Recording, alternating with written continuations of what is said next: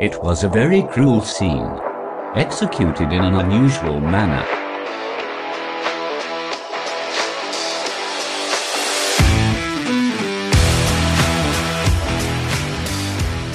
Hey, cruel coven, Blessed be the fruit. blessed be the fruit of thy womb, May the Lord open. my vagina, and may me close it. This is cruel and unusual. The podcast. I'm Katie. I'm Tori. we did that backwards today. Yeah, we That fucking felt did. weird. It felt really good though because a lot of times I forget to start saying it. It felt like a dog walking on its hind legs. I saw a dog running on three legs the other day. Oh, was it missing one? Yeah. Or did it just choose not to use it?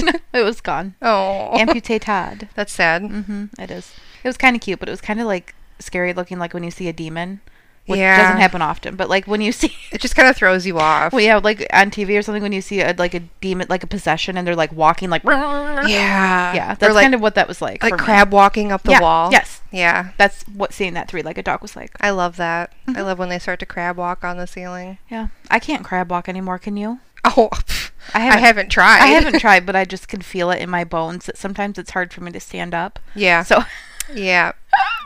I'm sure I can't crab walk I did some stretching Did yesterday. you? Yeah. on the floor in your It- living room. Yep, it felt real good, but yeah, I, it was hard to get up. Um, After. did you follow a thing? No. Or did you just get down on the floor? I just did whatever felt good. yeah. That's my life motto. I just Yeah. do whatever feels good. exactly. Mm-hmm. There's no such thing as a guilty pleasure. What's our okay? We've got a QOTD from Twitter. We have a QOTD from the Twitterverse, and it is from at 94 Angela 13. Angela is a patron She's our newest on our patron. Patreon, and today was our day that we needed to shout her out because she just signed up a couple of days ago, and we love her. She's the best, and she's fucking funny, and I, I just really like her. I love interacting with her. Angela, you're really smart. You're really pretty. You're really cool. That should be on her Valentine's Day card. Smart dot pretty dot cool. Hey. Yeah, and I also love to talk to Chloe on Twitter. Chloe's on there. She has different screen names on everything. So she messaged me and made sure that I knew that it was her. Oh, I was like, Chloe, I know who you are. If you guys, okay, if you guys on Twitter, I only go on there to look at the podcast stuff and interact with you guys. If you look at my page, it's all from 2013. Yeah. So the question from Angela, who we love, is if you had to choose one serial killer to kill you, who would it be and why? Katie on the kick drum. Come, come on the kick drum. and Katie on the kick drum, come. What is your answer? I think that I would pick Dennis Lynn Rader. Would you I'm not going to call him BTK. Yes. Do you, know why? hate him. That's exactly fucking why. So, I So you could turn the tables? rip on him Oh, the yeah. entire time and just call him Lynn. Hey, Denny Lynn, you fucking dork. Yeah. just so I can make fun of him. You fucking mm-hmm. Dorcas. Yeah, You'd be tying me up. I'd be like, "You're a fucking dingus. I'd I be like- hate you." And I'd be like, "Lynn," I would just totally, I would totally emasculate him. I would be like, "What are you looking at? Four eyes." I wear glasses, so it's fine for me to say, "Okay, where's all your you." well, Where's all your hair, Lynn? I just call him Lynn. hey, Linny, Linny boy, are you gonna kill me now? you gonna kill me? What about you? Who would you want to be murdered by? I think I would want to be murdered by Jack the Ripper. Just Really? yeah, just to say I was, even though I wouldn't be able to. But I would like. I don't fantasize over any serial killers. They're fucking pieces of shit. Mm-hmm. But like, if you're gonna ask me the question, Angela, I'm gonna look into it, and I really put some thought re- into it. I'm gonna really try here. I just think that Jack the Ripper was very stealthy. stealthy. And like when you think about Jack the Ripper, you think about a man like in a long black trench coat, Yeah. and a and a hat, Yeah. and just like And then he goes around the corner and his coat just whips around in a yeah, circle and he's gone in the night. whipping and swooping and swiping all over London. Yeah, especially since we don't know who he was. Right. It's kind of just like this idea, this mysterious, like, was he even figure. real? He's like the guy on the Barbie mystery computer games we played when we were little. fuck me That- up. What do they call him? A shadowy figure. Something like that. He's a shadowy figure at the carnival. I want to play that game so badly. Right? Shit. you I- can find it like on eBay, I'm sure. I love that game. That was so fun. I liked the um the Carnival. mansion one and the carnival one. Ooh, fucking! Mm-hmm. I would cry if I got those games because we have like a. Even though a lot of the computers now don't have the the CD-ROM thing, we have one Oh. that you plug in. They don't. Oh, there and you go. um, I I really want. I love. Okay, Barbie Magic Hairstyler was like, eh, it was okay. Yeah. it got boring after a while. But then the Barbie, the Barbie Mysterious Carnival or whatever it was, Mm-hmm. that was my fucking jam. I would nut to that. Yeah. if I got that in my little grubby fucking hands. yeah. um I hate do you remember uh Girl Talk? You played the games and if you lost you got a zit on your Yeah, face. well, I must be losing quite a bit because I have a lot of them on my face. That was so fun. It would go or something like that. Yep. Yep. Ah, Oh, God. nostalgia. And we would like drink Pepsi. Always and Pepsi. Eat um, chips and potato wedges dipped in ranch. I was thinking about that the other day. I have a unhealthy obsession with ranch. Oh, it's because we're from the Midwest, don't you know? Yeah, we love our ranch dressing. Buckets of I would love to bathe in ranch, so I could just go, go, go, go, go Oh. it down as I'm showering. Oh my god, everything's good with ranch. Ooh, it's very creamy. You ever Can you tell I haven't ate yet today? I did I'm have my coffee, too. Did you have coffee? Mhm, Oh, but I need another one. Today, Cruel Coven, we're going to Canada. We've got um, we do have some Canadian listeners. I We can do. see you. No, I can't see you, but I know that you're there. I know you're there. It's like God. Are you there, Canadians? It's me, Tori. I'm watching you. We're going to Canada. Have you ever been to Canada? I've never been to Canada, but I would Really? like to see Niagara Falls. All those fishing trips? You never All those fishing trips we heat and we hawed and we went right to Minnesota. okay. and then we fucking smelled like fish for days. Close enough. It was terrible. I've been to Canada. It's beautiful. The the hour that the, the- hour that I was there, we got fucking like searched Lit. hardcore Oh, really? coming. Who? No, going into Canada. I don't remember. Canada. I don't. I don't remember you going to Canadian. So We- yeah, with my mom and dad. This is before you needed a passport. Oh, So we drove in, and for some reason, they picked us to like question hardcore. And now here I am, like maybe ten, and there's like the this. I don't know what he is. Is he a Mountie? Is that what they're was he on a horse? No, Oh. but Did he have a badge? he. I was pulled aside, and he's like, "What's your business in Canada? Where were you born? Where are you coming from?" Um, I'm like, I don't know. We're on vacation. so, and then like you, you can't, you couldn't bring mace or pepper spray or alcohol over the border. And of course, Bill Atkinson's got all three. of course, Bill. so of my dad's course. like pushing the mace down and like at the side of his door, like trying to like knock it over so he couldn't see it. Oh, wild. Oh, Bill. and I was scared shitless as a child, but I mean, we got through, so well, I mean, you made it. yeah. They were And we made it back. sure that you guys weren't like party animals, Right. partying around, going Yeah. over the border. Yeah. I hear that people in Canada are very nice. hmm That's the stereotype. However, the people that we're talking about today are not so nice Not for Canadians. nice at all. No, in fact, I'm going to be real honest here. The Delphi murders were very hard for me mentally. hmm Um, but the one that I'm going to talk about today is it really like hurt my soul when I was researching it, Yeah. and it took me seven hours to research. Yeah, mine's fucking terrible too. hmm Canada, we love you, We love but you. But we don't like the two people we are about to talk about Nope. today. Who goes first? I go first. Ooh, thank God! I need a break. So I'm going to be telling you about the boozing barber, Gilbert Paul Jordan. Gilbert Paul Jordan. Yes. It has a serial killer ringer. Why do they it. all have three names? I don't know. I mean, I think I mean, most people have- have, yeah. but why But do they, go by three Go names? by them. Yes. Yeah. Like I don't go by Victoria Nicole Ellis. Mm-mm. Between 1965 and 1988, Gilbert Paul Jordan murdered at least 10 indigenous women in Vancouver. Ugh. But he didn't shoot them, he didn't stab them, he didn't strangle them. He killed them with alcohol. Ah, I've heard of this Mm-hmm. man. Okay. He was born Gilbert Paul Elsey in Vancouver on December 12th, 1931. He started drinking at a very young age, around the time his parents divorced, and by 1947, when he was 16, he was already an alcoholic No. by his own admission and a high school dropout. By the time he was 21, his rap sheet included things like assault, heroin possession, and hit and run. After that, he tacked on convictions including rape, drunk driving, kidnapping, and of course, eventually murder. Gross. In 1961, Gilbert was arrested when police found a five year old indigenous girl in his car far away from her home. He was charged with abduction, but a stay on the proceedings basically stopped his trial on that one and it was just dropped. He was never charged. Oh, I Yeah. fucking hate that. Five year old little girl. Yeah, come on. You know damn well what was gonna happen. There's there. only one reason that they would do that he would do that. Later on that same year, just after Christmas, he stood atop the Lions Gate Bridge and threatened to jump. I wish he would have. hmm Yeah, it would have saved a lot of people a lot of fucking heartache. During a following trial, he felt it was a great idea to throw up the Nazi salute toward the judge, and for that he was charged with contempt.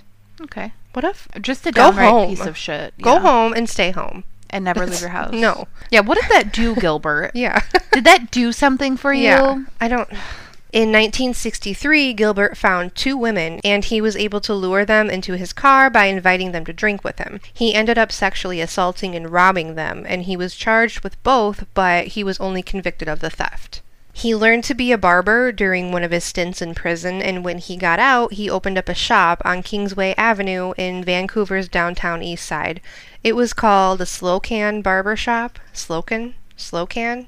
Whatever. one or the other. He used some money that he inherited that he had invested, and apparently he was able to turn that small amount into quite a bit of money, so he was wealthy. Not only did this money allow him to open up his shop, but it kept him supplied in all the alcohol he wanted, hmm. and it also allowed him to hire a really good lawyer. Now, Gilly Boy was an absolute raging alcoholic by this point. It's said that he would consume around 50 ounces of vodka Whoa. a day No. and whatever else he could get his hands on. 50 ounces of vodka. Wow. Brings me back to drinking vodka in your garage. Cranberry vodka. Ooh, 50 ounces of vodka. That's that's getting close to like a half gallon. Mm-hmm. That's too fucking much, Killy boy. Not only was Gilbert addicted to alcohol, but he was also addicted to having sex while drunk. Drunken escapades, It's the if only you time will. I have sex. Yeah, which was pretty much constantly because he was constantly drunk.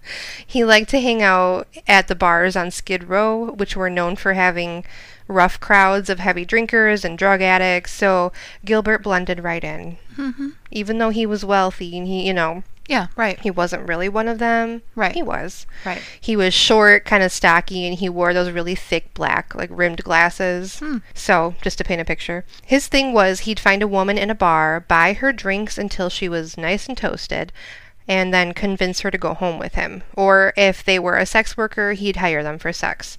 Once he'd get the woman alone in private, he'd keep giving her alcohol to the point where she'd pass out. Then he'd push their heads back, open their mouths, and pour more liquor down their throats until they were poisoned enough to die. God. Mm-hmm. What the fuck? Mm-hmm. Isn't that fucked up? All murder is fucked up, obviously, but that just like takes. That's just like. Well, and number one, I you're getting rid of all your alcohol too, and they're not fucking enjoying it. He had money. He could buy as much as he wanted. I hate that. Mm-hmm. I fu- ugh. Yeah. That I mean, what a coward.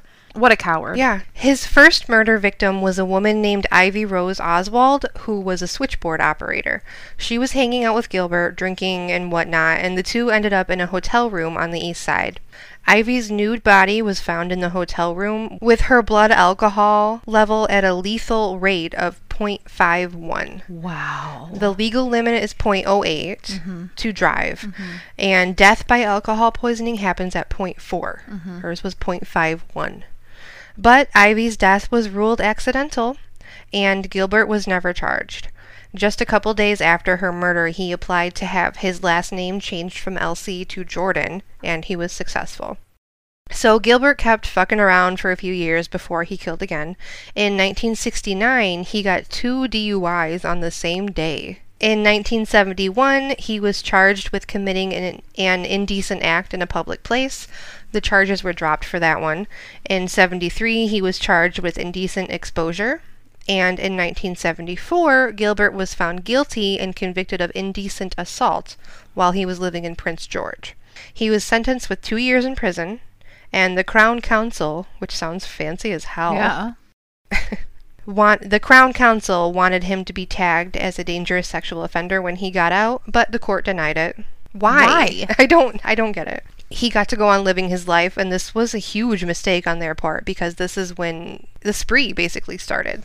The barber shop that he'd opened was by Hastings Street and there were plenty of these like grungy bars to hang around. It was just a seedy area. Mm-hmm. And they these bars were filled with sex workers, junkies, drunks, cokeheads. There was this one bar where you could watch porn as you sat and drank. Just like a really great area. Yeah, that sounds like a great fucking Yeah. time. So Okay. it's 1975, and Gilbert is out of prison after these two years that he spent in there. He's back in action. So he's just there thinking about what he's going to do and how he can be even more of a shitbag. And he comes up with the perfect idea. He's going to abduct a woman from a mental institution. go fuck yourself, Gilbert. Mhm. There's not a lot of God, there's not a lot of information about this particular of abduction. course there isn't. So I couldn't find out how he got to her. I don't know if she escaped or if he went in and got her or if he knew her. I couldn't find any of that. But he ended up being charged on this with kidnapping and, quote, sexual intercourse with a feeble minded person, end quote. His sentence was 26 months in prison. In 1976, Gilbert had to have a mental examination with Dr. Bezzaretti as part of his court proceeding. So this was he this was mandatory. And the doctor diagnosed him with antisocial personality disorder. So we don't hear much about him from this time until 1982. Three women died at his barber shop from July of 82 to June of 85. All three of them had died of alcohol poisoning. Gilbert did report these deaths himself after talking to his fancy pants lawyer first and getting, you know, advice.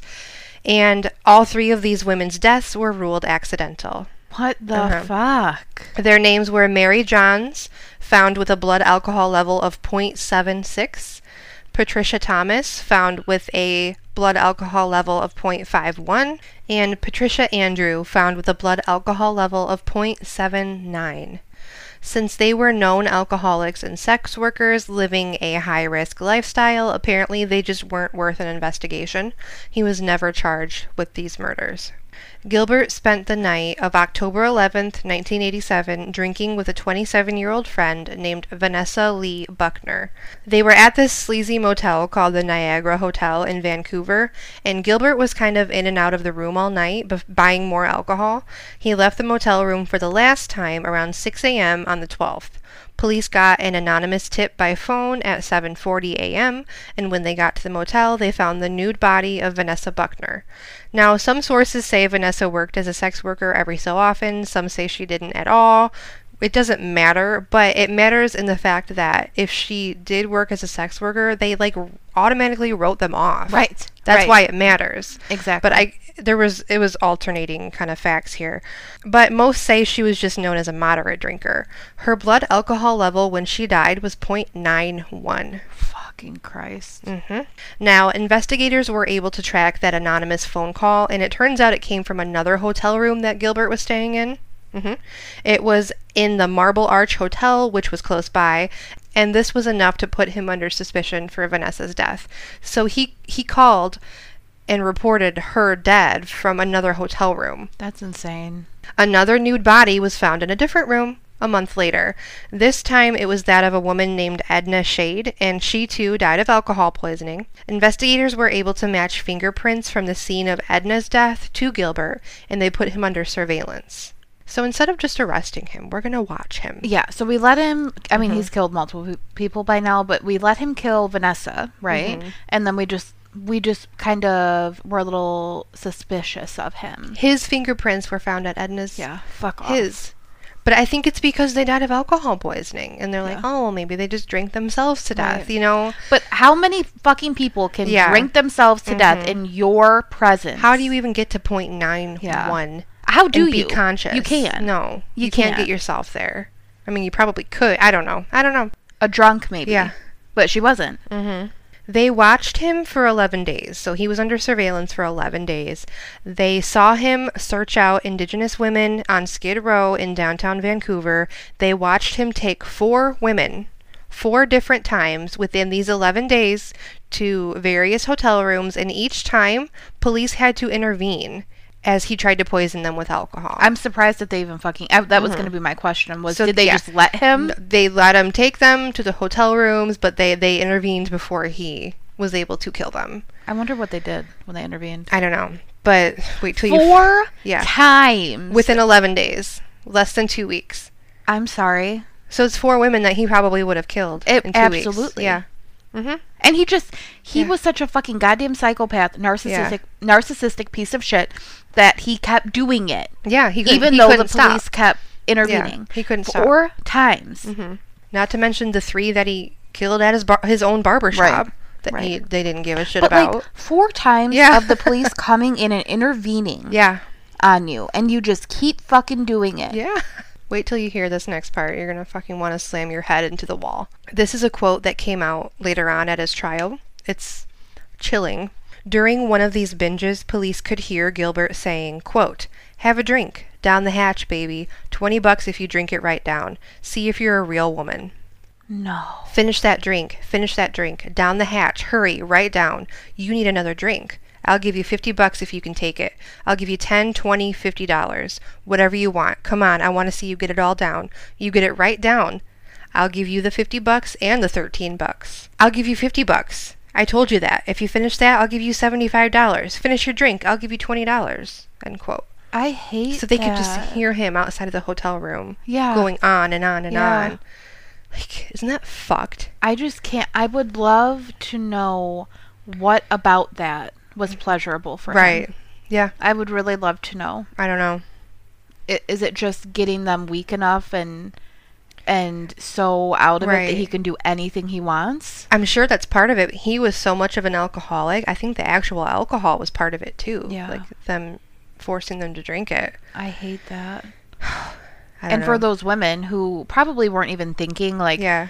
oh, I'm gonna drink and he's gonna give me Mhm. money and I'm gonna be able to go buy what I need Mhm. or provide for my children Yeah. or you know whatever. Mm-hmm. And they were just drinking. They're like, fuck yeah, I'm gonna get another Yeah. twenty. I'm gonna get another fifty. I'm fine. Mm-hmm. But then when that fucking shit hits you, it hits you. Right. Oh yeah.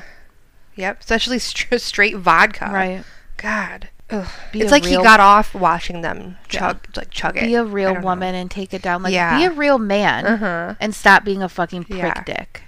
So these four women that he almost murdered while under police surveillance were Rosemary Wilson, found with the blood alcohol level of 0.52, Verna Chartrand, found with a blood alcohol level of 0.43, and Sheila Joe and Mabel Olson, whose levels were unknown. Police arrested Gilbert while he was in the act of poisoning his last victim. She had already lost consciousness, and when police swarmed the hotel room, Gilbert was lying on top of her, forcing a huge bottle of vodka down her throat. God. Mm-hmm. He was connected to at least 10 deaths, charged for seven of them, and only convicted on one Jesus Christ. The death- I, I saw that coming. yeah, the death of Vanessa Buckner. They had medical evidence that she died due to alcohol poisoning. She'd inhaled gastric contents into her airways and basically asphyxiated. The prosecution stated that Jordan poisoned her, sexually assaulted her, and left her to die as black fluid oozed out of her mouth and nose. That just makes me feel so I know. gross. hmm He got manslaughter for the death of Vanessa Buckner and was sentenced to guess how many years he was sentenced to? Five. He was sentenced to 15 years in prison. But it gets worse. He appealed and got his sentence reduced to 9 years. But it gets worse. He only ended up serving 6 years. Vanessa's dad, Nick, was obviously disgusted by this, rightfully so. He sat for an interview with the Toronto Sun and said, quote, He's a worm, he's a lowlife. He should be squashed, just as he squashed a lot of girls' lives. End quote. Gilbert was put on probation after his release, and this meant he had to stay on Vancouver Island. In June of 2000, he was arrested and charged with sexual assault, assault, negligence, causing bodily harm, and administering a noxious substance, alcohol. But these charges were dropped because nothing could be proven. Shortly after this, he tried to change his name again to Paul Pierce, but he withdrew his application when they closed a loophole that didn't require fingerprinting or a background check. So, Mhm, of loser. Haha. And in 2002, he was fucking arrested again for being found drinking and possessing alcohol in the presence of a woman. Yeah, but it was a real great idea to fucking let him out. Yeah. And have him only serve, what, seven years? Yeah, six. Yeah. And this was against his parole terms. He couldn't be. He couldn't drink at all. So he served 15 months for that. Oh, wow. Yeah, 15 whole months for Gilly Boy. Followed by three more years of even stricter probation. But obviously, guys, probation doesn't mean fucking shit to him. Nothing. It's not doing anything for him Nothing. or these women. But just two years later, in 2004, Gilbert was arrested once again, friends, because what do you expect from a conscience so small? Why did I put that? Uh, He'd violated his parole by being at a party in a hotel in Swift Current, Saskatchewan. You want to know something? I spelled Saskatchewan correctly the first try. Did you? It didn't underline it blue in my Word doc. He was seen binge drinking with a woman named Barb Berkeley. Barb was taken to the hospital by her friend after she found her in a quote very bad condition. Barb was known to have a serious drinking problem though, and while I have no doubt that Gilbert was there fucking her up, force feeding her alcohol, I have no doubt. He was acquitted of the charges because of Barb's drinking problem. Of course. Mm-hmm. I'm assuming that there's no way to prove that he that he forced her to drink, but come the fuck on. It's Gilbert. Okay, look at Right. his track record. Come on. It's Gilly.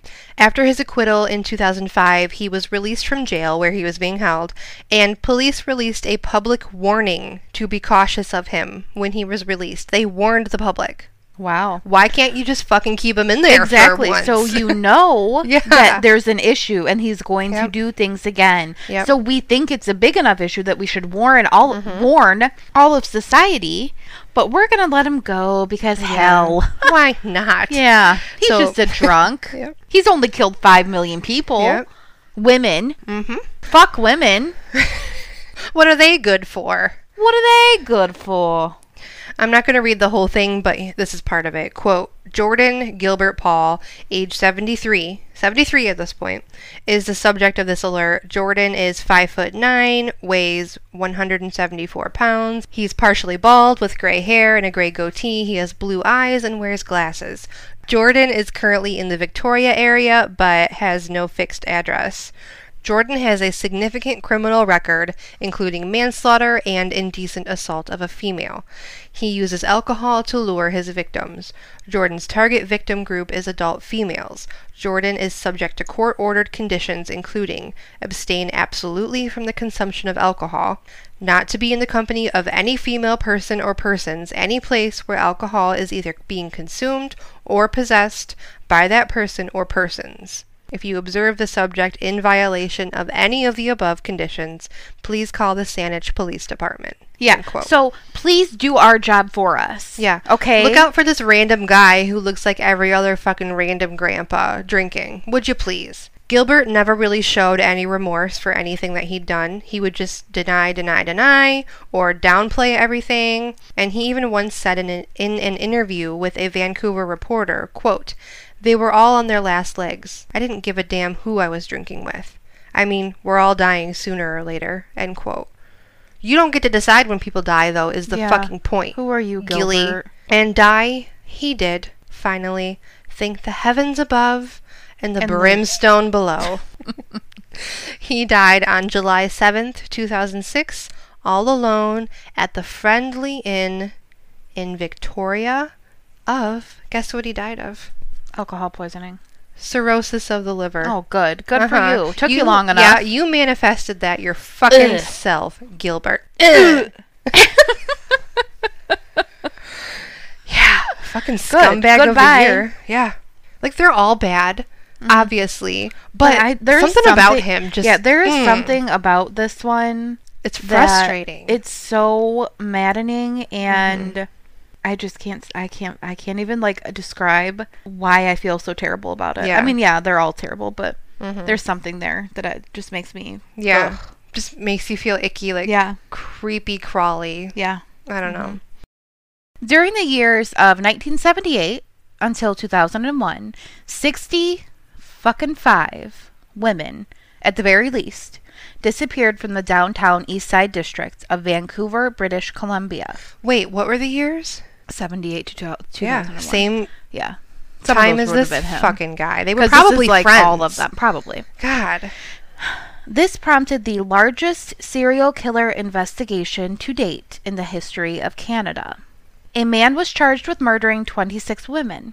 He was convicted on only six charges. Of course. Mm-hmm. I wouldn't expect anything less. Yeah. Although he himself reported murdering 49 women to an undercover police officer while he was in jail, he was only charged with six murders. God, I hate that so much. Yeah. Robert William Pickton, who went by Willie because, ugh, just, ugh. Willie. Willie. We have Willie and Gilly on Willie today's and. Gilly. Gross. Canada, what are you Do better. no, we love you. we love you, but do better. Figures. Okay, so he was born in 1949. He was raised on his family's piggy farm in British Columbia. Once he became an adult, Willie remained living on the family's property in a trailer home. I believe I didn't do a whole lot of research about him as an individual because I mm-hmm. don't think he deserves my time. Right. However, I think he had a brother and a sister. The three of them, or maybe more, I don't fucking care. They sold part of the land, but he mm-hmm. remained on like the part that he still owned. And he lived in a. Did I say he lived in a trailer home? yeah. Okay. In 96, the Pickton brothers established the Piggy's Palace Good Times Society. This was a charity with an alleged mandate to raise funds for service organizations through events like shows and dances. Apparently, neighbors got annoyed as fuck at the family because these events were big and they produced a shit ton of noise. So, despite them being on a farm, there were still like farming neighbors. Close by. There was also drug use and drunk people fucking around all over the place during these events. Some 1,700 people would attend these things. Everyone from bikers to sex workers would attend, and these events got so large and the town received so many complaints that in 2000 the city shut the palace down. Hmm. Sorry. Bummer. Yeah. So let's talk about Vancouver's downtown east side, which was uh, probably where some of that took place in your story, too. hmm This part of the city was extremely crime ridden and known for its warehouses and drug dens. Exactly where it took place. Yes. There were cheap hotels and flop houses. It was home to street gangs, biker gang members, pimps, sex workers, and drug dealers. Many of the women engaged in sex work and struggled with addiction. This is from the Canadian Encyclopedia. The Canadian Encyclopedia also says many of the women struggled with mental illness, and 80% of them came from outside of the city of Vancouver. Some of them hadn't communicated with their families in long periods of time, and many of them were Indigenous women. hmm This is a direct quote from the Canadian Encyclopedia, which I think is important to this entire story and setting and all of that good stuff. Quote A survey of 183 sex trade workers conducted between 1999 and 2001 by the Prostitution Alternatives Counseling and Education PACE Society revealed that acts of violence against these women were frequent, Hmm. meaning indige- indigenous women and sex workers. It's true. It's still true. Yeah. They were subjected to robberies, beatings, kidnappings, and forced confinements. The survey showed a gulf between acts of violence suffered and acts of violence reported. The findings indicated a profound distrust of police and other authorities, the concentration of extremely vulnerable women, many of whom lived alone, often known to acquaintances only by street names, made downtown East Side the perfect hunting ground for an urban predator. End hmm. quote. So fucking true. hmm And yeah, they distrusted police because a lot of them reported shit and nothing was ever done about it. Exactly.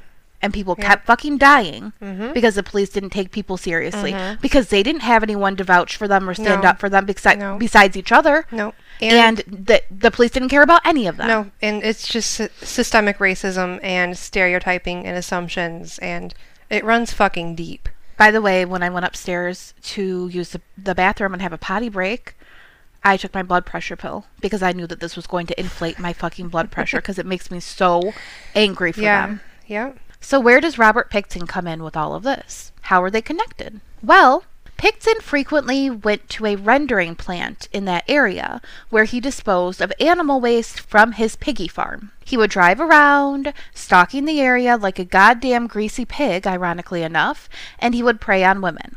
There is a 10 block strip of area called the Low Track where a lot of the men and women I mentioned earlier would hang out. So the biker gang, the sex trade workers, the street gangs, um, those pe- the people that I mentioned, that's where they would hang. Gilly Jordan. Yeah. Robert Pickton would drive around this area offering women drugs and money. Sometimes he would entice women enough with the drugs and money to get into his car.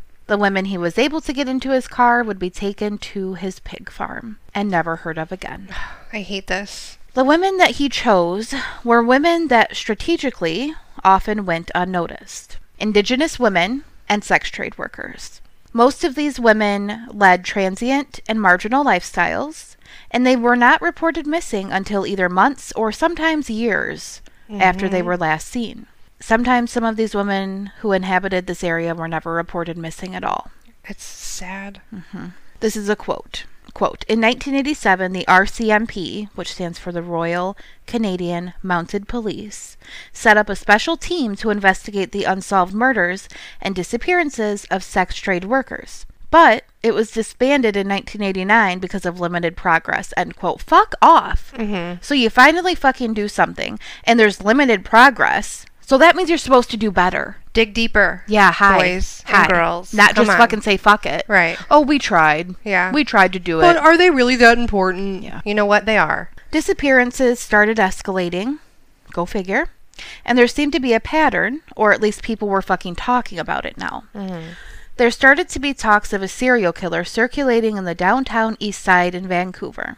Sex workers started walking in groups. They tried to look out for each other. They would write down the license plate numbers of the vehicles that picked each other up. Unfortunately, the disappearances of the women fucking continued. Yeah.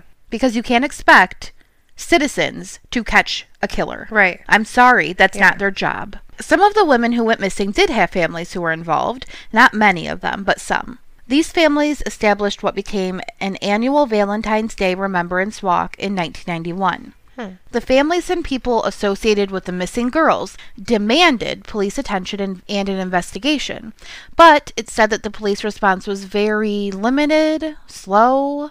It simply just was not up to par with, let's say, a 20 something year old white female of a wealthy family goes missing because she would be talked about all over the fucking city. Mm-hmm. Police would spend all of their time and attention on it, but this is not the case with the women who went missing in the downtown East Side Low Track.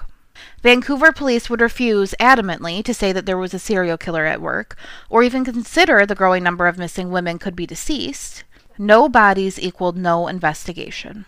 To police, it seemed like a reasonable thing to assume that these missing women had just moved on or died from overdoses from the drugs that ran rampant in that part of town.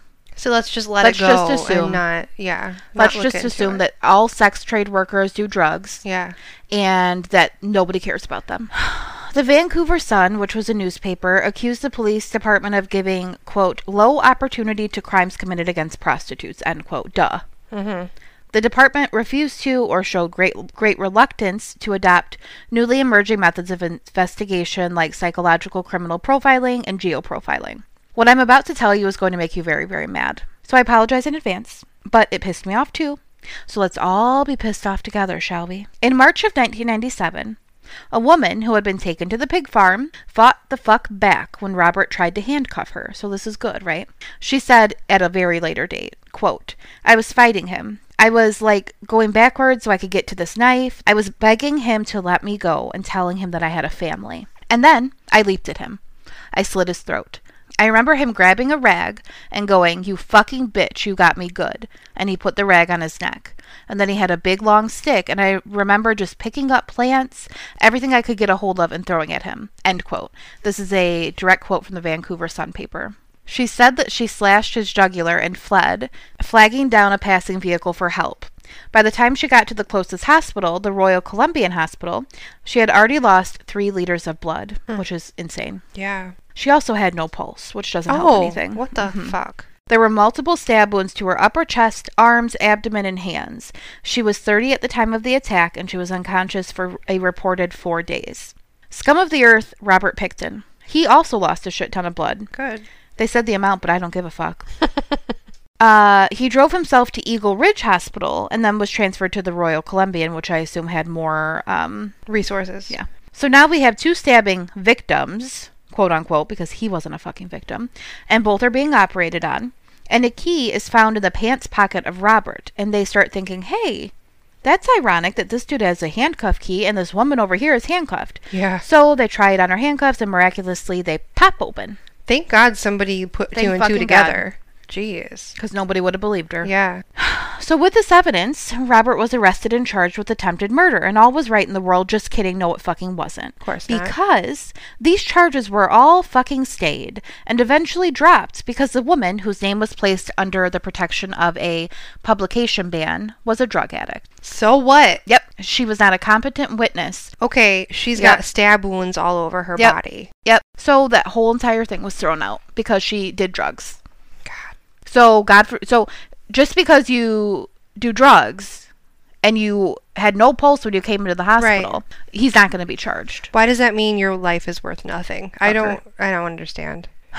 Pickton told the authorities that this woman was a random hitchhiker and she had attacked him first and he was defending himself. Uh, Yeah.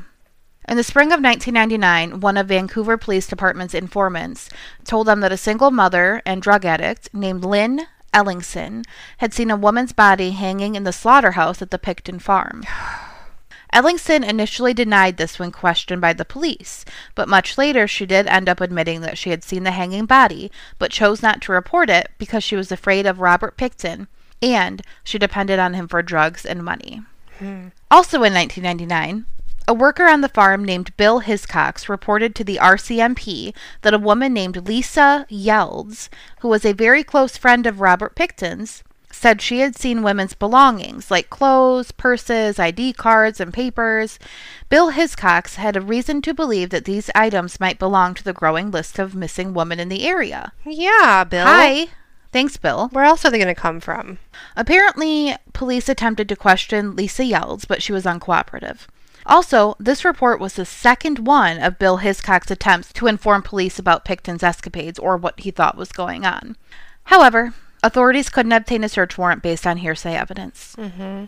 In 2001, the Vancouver Police, along with the RCMP, formed a joint task force called Project Even Handed to investigate the missing woman. So this has been going on for like three or four decades, but now we're going to maybe like kind of try to fucking half ass it. Mm-hmm. Okay? February of 2002, a former employee of Pickton Farms named Scott Chubb reported to the RCMP that he had seen with his two eyes illegal firearms in the trailer on the property belonging to Robert Pickton. I'm surprised he would tattle on that. Mhm. Yeah. Huh. Okay. Yeah. Maybe there was something in it for him. Yeah, maybe. This finally gave the official requirement for a search warrant. So on February 5th of 2002, the task force raided the pig farm. They found several illegal and unregistered guns and also items connecting some of the missing women to the Pickton property. Obviously. Mm-hmm. Robert Pickton was arrested on a weapons charge. He was then released on fucking bail.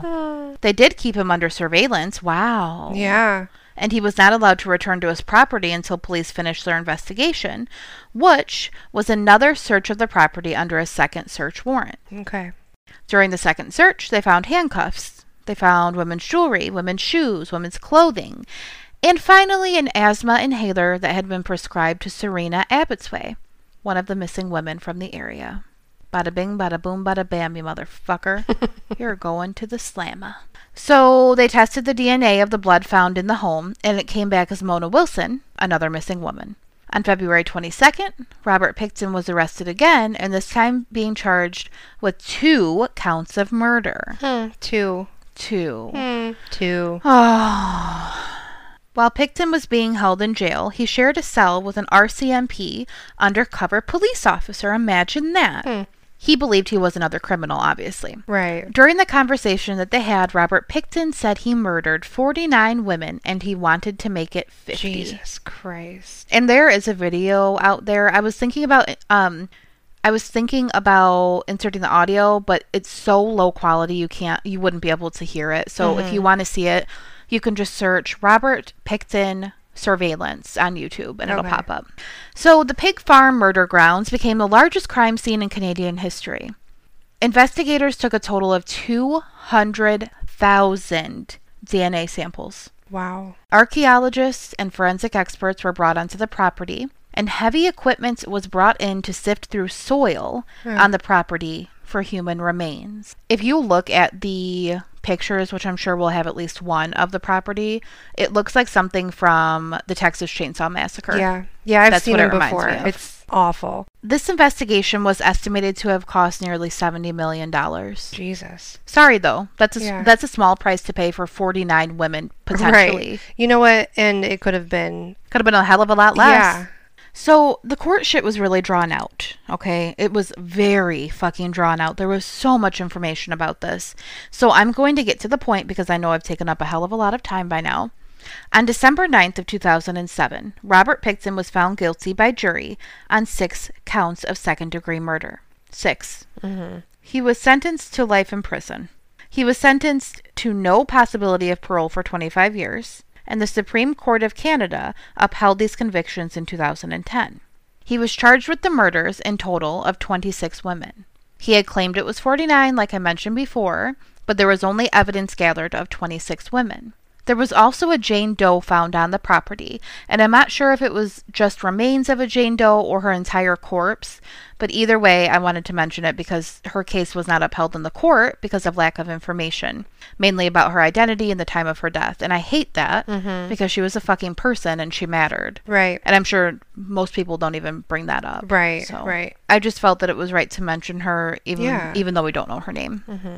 After the six initial charges of the initial trial, prosecutors left the possibility of trying Pickton on the other 20 charges open.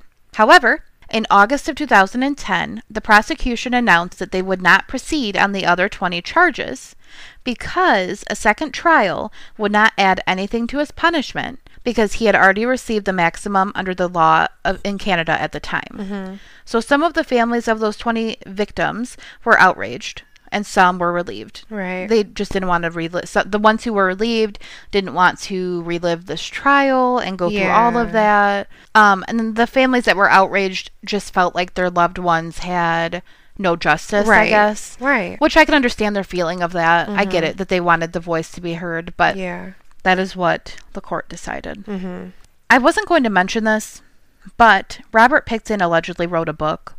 Eventu- yeah, eventually, uh-huh. Sorry. eventually, due to public outrage, it was withdrawn. I wasn't going to mention it if there was like a title and shit because I didn't uh-huh. want h- him Yeah. to get any more fucking publicity. Okay, this is a quote. In 2010, a provincial government inquiry was established to examine the Pickton case and how it was handled by authorities. In December 2012, some two years later, the Missing Women Commission of Inquiry issued its final report, titled Forsaken. The inquiry said blatant failures by police, including inept criminal investigative work compounded by police and societal bias against prostitutes and indigenous women, had led to a tragedy of epic proportions. Mm-hmm. End quote. Yeah. Yeah. Yep. I, did it take a fucking inquiry to say Right. that? Yeah. I'm sorry. Obviously. Sorry. Okay.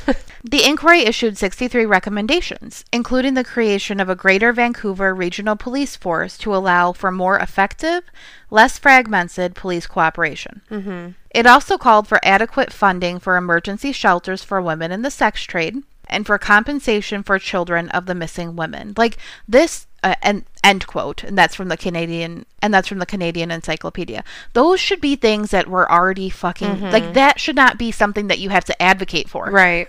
God damn. I found that it was also important, or thought that it was also important, to say the names of the women that Robert Pickton murdered, murdered, and the names of the women that he allegedly murdered. But even though he was never charged with those ones, so mm-hmm.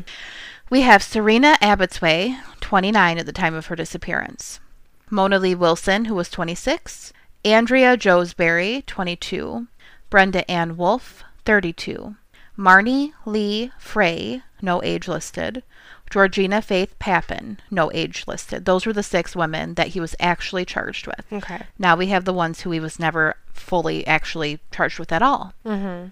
Jacqueline Michelle McDonell, who was 23, Diane Rosemary Rock, 34, Heather Kathleen Bottomley, 25, Jennifer Lynn Furminger, no age listed, Helen May Hallmark, no age listed, Patricia Rose Johnson, no age listed, Heather Chinnock, 30, Tanya Holyk, 23. Sherry Irving, 24. Inga Monique Hall, 46. Tiffany Drew, no age listed. Sarah DeVries, no age listed. Cynthia Feliks, no age listed. Angela Rebecca Jardine, no age listed. Diana Melnick, no age listed. Jane Doe, no age listed. Deborah Lynn Jones, no age listed. Wendy Crawford, no age listed. Kerry Koski, no age listed. Andrea Faye Borhaven, no age listed. Kara Louise Ellis, also known as Nikki Trimble, 25 at the time of her disappearance. And the following women are thought to be tied to the Pickton case as well, but even less information is known about these ones. Mary Ann Clark, also known as Nancy Greek, who was 25 at the time of her disappearance. Yvonne Marie Boen, who was 34. Dawn Teresa Crey, no age listed. And then there were two other Jane Doe women who were unidentified. Now, you may have noticed how I didn't really talk about how he killed his victims or what he did with them. He lived on a pig farm. Okay? He disposed of bodies in the way that you would guess. Mm-hmm. I don't feel like there's any really real good reason to get into the way that he killed them. And I feel like our listeners can read between the lines of how he disposed of their bodies on a pig farm. Mm-hmm. Yeah, this is like a, a pretty just- well known one too. You you you know. Yeah, I just don't want to go into detail about it because I don't think that there's any reason to. And Robert Pickton is a disgusting, vile piece of shit, and he should rot. And that is my hot Uh-huh. take. That's it. I just hate that it that it had to go on for so long So before fucking they long. started to give a shit. Decades. Yeah. And I feel like a lot of the times when they were putting together these task forces and shit, they were doing it to appease the families and the public. Right. Not because they gave a shit. Not in not like every single one of them. I'm sure we can't lump all of them Right. into one category. but- but I'm sure a lot of them were like, who really gives a fuck? Right. Which is awful. And the reason that we can make that observation is because nothing was done. And because indigenous women are missing and murdered and abused at such a high fucking Yeah. rate in Canada for so long. And, And- it's still happening. we fully understand that there are certain things, like with the search warrants and things like that. Mm-hmm. There are legal rules that police and police forces have to follow. Mm-hmm. But to blatantly ignore the women who are going missing for decades is a whole other fucking ballgame. Mm-hmm. Right. And it just makes more scumbags think, oh, they're easy targets. I'll Yep. get away with it. Yep. We will have a few things across our social media platforms, which we'll tell you in a minute. So, Instagram, Facebook, and Twitter, and of course, the Cruel Link website of where you can go to learn more about how to help Indigenous women or Or just learn more about or what's learn more on. Mm-hmm. about the fucking problem that is there because there are so many people who have no idea what that even means. It's been called a genocide. Yeah. Yep. All right, Tori. All What are you Katie. reading, watching, listening, doing? How's your week been? I have been very busy. Same. I'm still reading the same books, watching the same shows, doing the same shit. I'm hoping to have more next week to talk about in this time. Yeah, no, I've been too busy to do anything. I'm still reading Save the Cat and trying to piece everything together. That book is awesome. hmm I know this is like the third week in a row we've talked about it, but if you're a writer, just buy it. I made I made you buy it. Hmm Actually, we've been watching um, Criminal Minds.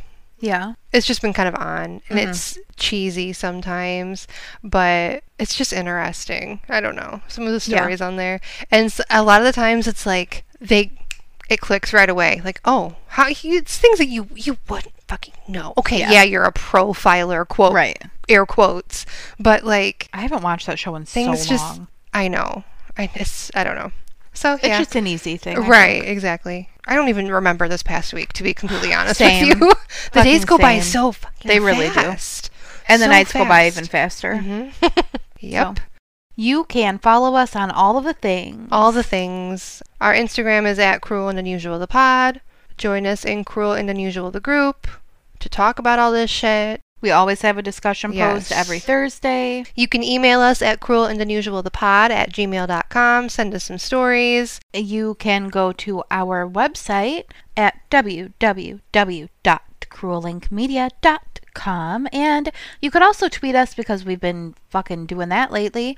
That is at Cruel Unusual Pod on Twitter, Twitter, on the tweets of the tweets. on the tweets, tweets. Okay, your daughter's going fucking nuts. Yeah, my daughter is going apeshit, and don't worry, she has her father with her. yeah. We didn't just leave her in a bucket. Yeah.